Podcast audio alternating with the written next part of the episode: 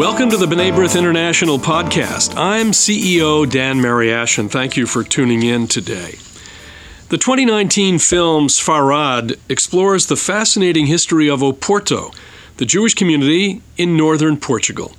Here to discuss the film and its impact is Dara Jeffries, a longtime member of the Jewish community of Oporto, where she lived for most of her life until relocating with her family to Miami. She's a representative and spokesperson for the Oporto community in the United States. Dara, thank you for joining us today. Hi, thanks for having me. Well, we, before we talk about the, the movie, uh, I think we should uh, perhaps uh, set out some markers uh, in terms of Portuguese Jewry and the history of the Jews of Portugal. And maybe in, uh, in a few minutes you might be able to um, tell that story, bring us current, and uh, then we can talk about the movie. Okay, um, I'm not a scholar, but I do have a little bit of knowledge about it just from my own experience and having lived there.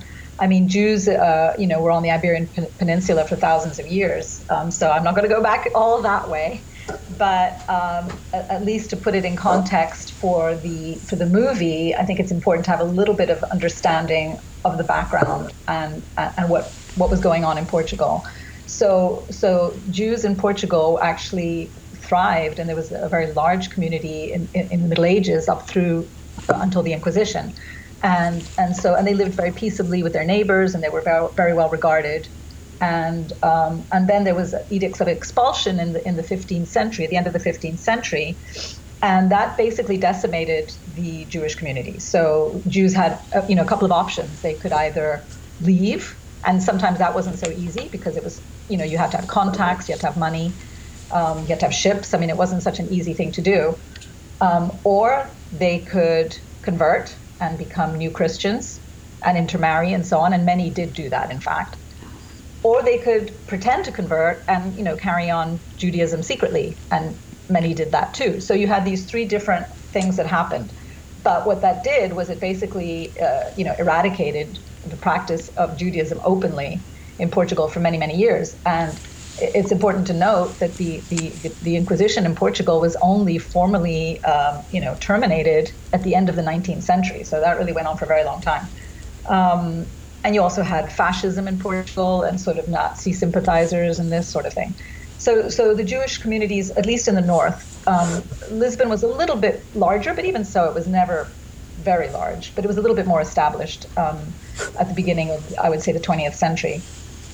But in Porto, it was really very, very few people. So after probably World War One, and certainly after World War Two, um, there were some Jewish merchants and others that settled in Oporto, uh, mostly Ashkenazi, um, and again, not very many. And they are the ones that really were the origins of reviving the, the, the Porto community that hadn't been around for, for many, many years. Um, and they are the ones that founded the, the Porto Jewish community, uh, led by Captain Barros Basto, but he was part of this group that, that set it up. So you have you know centuries with hardly anything. Then at the start of the 20th century, you start to have you know a little bit of a community, and that went on for a really long time, where you had a, a pretty stable community from the early 20th century, but very small. You know, really very very very small. People would come and go, and and there was not such a large uh, community, and um, that changed uh, in the last uh, I would say 10 years. Um, because of a lot of things going on. I think because on the one hand, Portugal has become a very popular, attract you know attractive destination for people not only to visit but to settle, for lots of reasons. It's safe. You know, there's not much anti-Semitism. Um, and it's just become a real hotspot. So I think it's attracted a lot of attention. There's also, as you mentioned earlier, the you know um, the the question of of of why um, you know Jews there's this new nationality law that, that allowed um, that allows uh, descendants of Sephardic Jews that were expelled during the Inquisition to regain Portuguese nationality, and that's attracted some attention as well. So, for I think for all these reasons, the, the community has grown, and today it numbers I would say you know well over 400, you know, from so many different um, countries. Maybe I don't know exactly, but maybe 30 different nationalities, I would say, and and that's it in a snapshot. Well, the uh, the movie, which is a, um, a theatrical uh, release, it's a full length motion picture, uh, was actually screened. Uh, at a, um, an international leadership meeting of B'nai B'rith, which we held in Lisbon uh, some months ago. And um, curious, really, about the, the genesis for the idea of the film. And all these years pass. Um, many of us in, in the Jewish world uh, know about the expulsion from Portugal. Um, some have heard about conversos and about those who went underground, and this is much of the movie is, is about that and practice as Jews. But really, a lot of the details uh, are, are missing. And now comes this motion picture. So, how, how did this idea get started?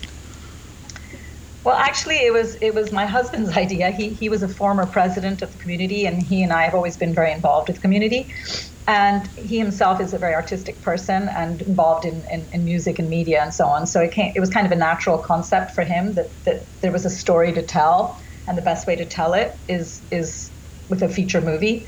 Um, and so he we proposed it to the board, um, and the board liked the idea because it was part of their mission anyway. I mean, it integrated into a lot of things that were going on in the community in terms of of their mission, you know, which is to foster cultural and educational awareness of Jewish history and culture through educational programs. I mean, I can talk about that in a little bit, but there's a lot of different things that the community is doing in terms of outreach, and this seemed to fit in very well with that with that idea. Why was the? Well, it's interesting because you know today uh, documentaries seem to be um, the, the, the favored way of of telling these stories, but you decided to go in a different direction with with a theatrical movie which tells the story.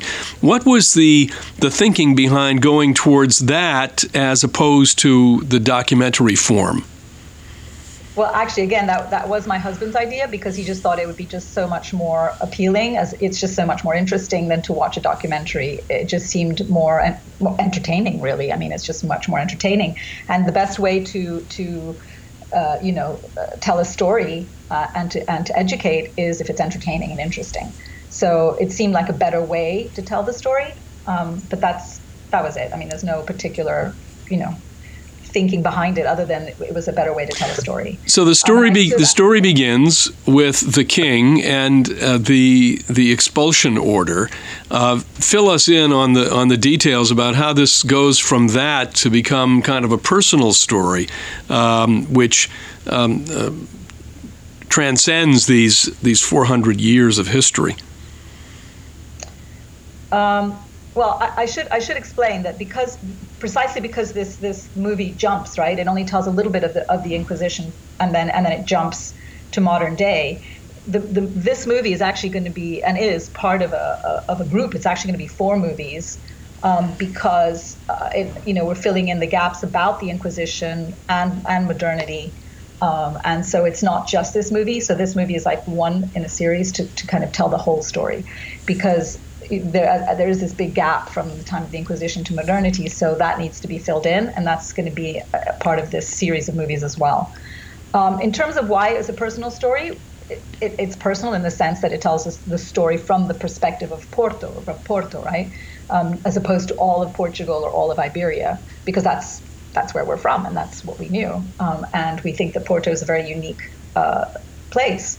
Um, and in Oporto, we've we've done a lot of work with the local um, Catholic community and the Muslim community as well, the Islamic community.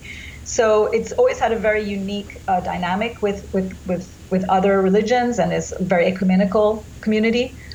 Um, and so it, it's really our story because it's it's from the perspective of Porto, but also because there was an interesting story to tell about how this synagogue came to be built. I mean, it was a very unusual situation and really quite impressive and, and heroic that Captain Barros Basto managed to garner the funds and build a synagogue that was inaugurated in 1938, which, as we know, was the start just at the you know the start of World War II, and under a fascist regime. So that is really quite an achievement to have done that at that time. And he had a vision that he would go and find all these these descendants of, of, of the of the hidden Jews, and that they would want to come back and become, you know, you know, part of of of, of, of uh, mainstream Judaism, but that didn't happen for a lot of reasons, and some of which are told in the movie. But he built this enormous synagogue because he thought that that's what would happen, that he would be able to fill it. Uh, so it's really a very large space, um, and it's it, it, didn't pan out exactly as he planned. How has the uh, film been received in Portugal itself? Uh, it's it's been well received. It's not it had theatrical release. It's it's kept more to to cultural and historical sort of you know museums and and that sort of thing and conferences and anything linked to. So it's been in lots of different cities. It's been in Bragança. It's been in Lisbon. Uh, it's been um, in Porto, obviously, but generally within within a, a, you know not not a theatrical release. It's been more in the historic and sort of cultural environments. And there, it's been very well received. It's had very good press. Yeah, well, the timing seems as good. You, we've mentioned already the uh, granting of passports uh, to Jews who can establish their Portuguese roots, but there's also more going on in Portugal. And when we were there, as I said several months ago, um, we noticed uh, the the marking of, of Jewish sites um, and uh, kind of the promotion of of a, of a Jewish uh, heritage trail, uh, for lack of, a, of another term, um, and uh, kind of a revival of interest. Uh, on the part of um, of the of the, the, tourism authorities, for example, in um, in Portuguese Jewish history, where do you see that going? Well, that has already, to be fair, that's been going on for a few years. The, they, they have had for, for many years a, a uh, the tourism board established a, a, Jewish history, you know, route. They would call it rotas, this route where they would, you know, literally establish um, for visitors a route they could take. But it's certainly grown tremendously, and there is an enormous amount of interest. I think because it's so prevalent. I mean, there really is an awful lot of Jewish history and culture and sites, as you mentioned. People are finding you know, remnants and Jewish stars of David, you know, carved into stone walls and things like that all over. So I think I think people have gotten quite excited about it, and because it really isn't it really isn't a very anti-Semitic country. It's it's it's they're quite proud of their Jewish heritage. So I think that's why it's it's been a focus, and also I think they realize it's it's something that is is a very interesting for tourist purposes and travel. I mean, people find it a very interesting thing to to to, to come to Portugal to view. Well, I certainly can attest to, to that. I mean, they took our group, for example, to uh, Castelo de Vide uh, in the eastern part of the country on the Spanish border uh, to see the the former synagogue there, uh, but also the the bridge, the stone bridge over which uh, tens of thousands of uh, Spanish Jews were said to have. Um, uh, traversed uh, after the expulsion in 1492 and then going into Portugal. Of course, they didn't stay very long, at least many of them, right. because of the expulsion order. But uh, there certainly seems uh, to be a, a, lot to see and a lot to, to delve into. Uh, to go back to the film for just a moment, now the film is being shown abroad. What is the intended audience? I think, I mean, there wasn't a specific intended audience. It's anybody that's interested in history and culture and, and Jewish and things Jewish in general. Uh, it's interesting too because it, I've, you know, people that aren't Jewish and I'm you know, friends of mine that aren't Jewish and that have seen it have liked it a lot because it is such a different story. A lot of people don't know this part of history or this part of Portugal. So I think for anybody that's interested in in such matters, it's it, it tells a very interesting story. And so I don't think there's a specific audience, but probably more tailored to people that would be interested in this, you know, in things that are of a historical nature.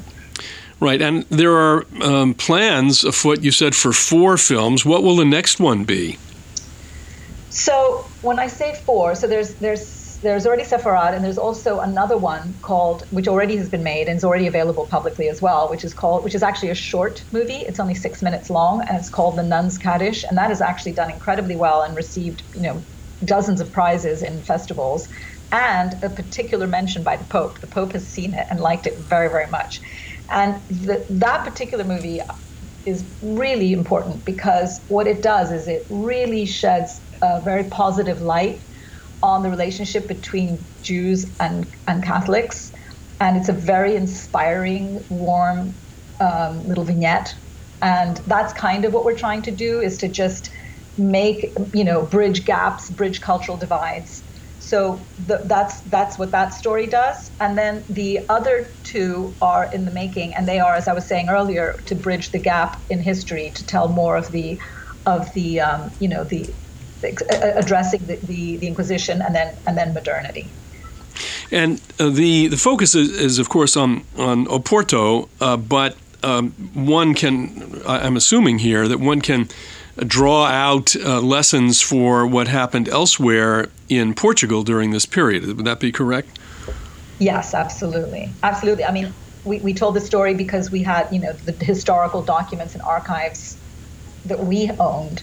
So we could we could tell the story accurately, um, because that's the thing. It was very important to tell the story accurately and to make sure that things were, were correct and precise.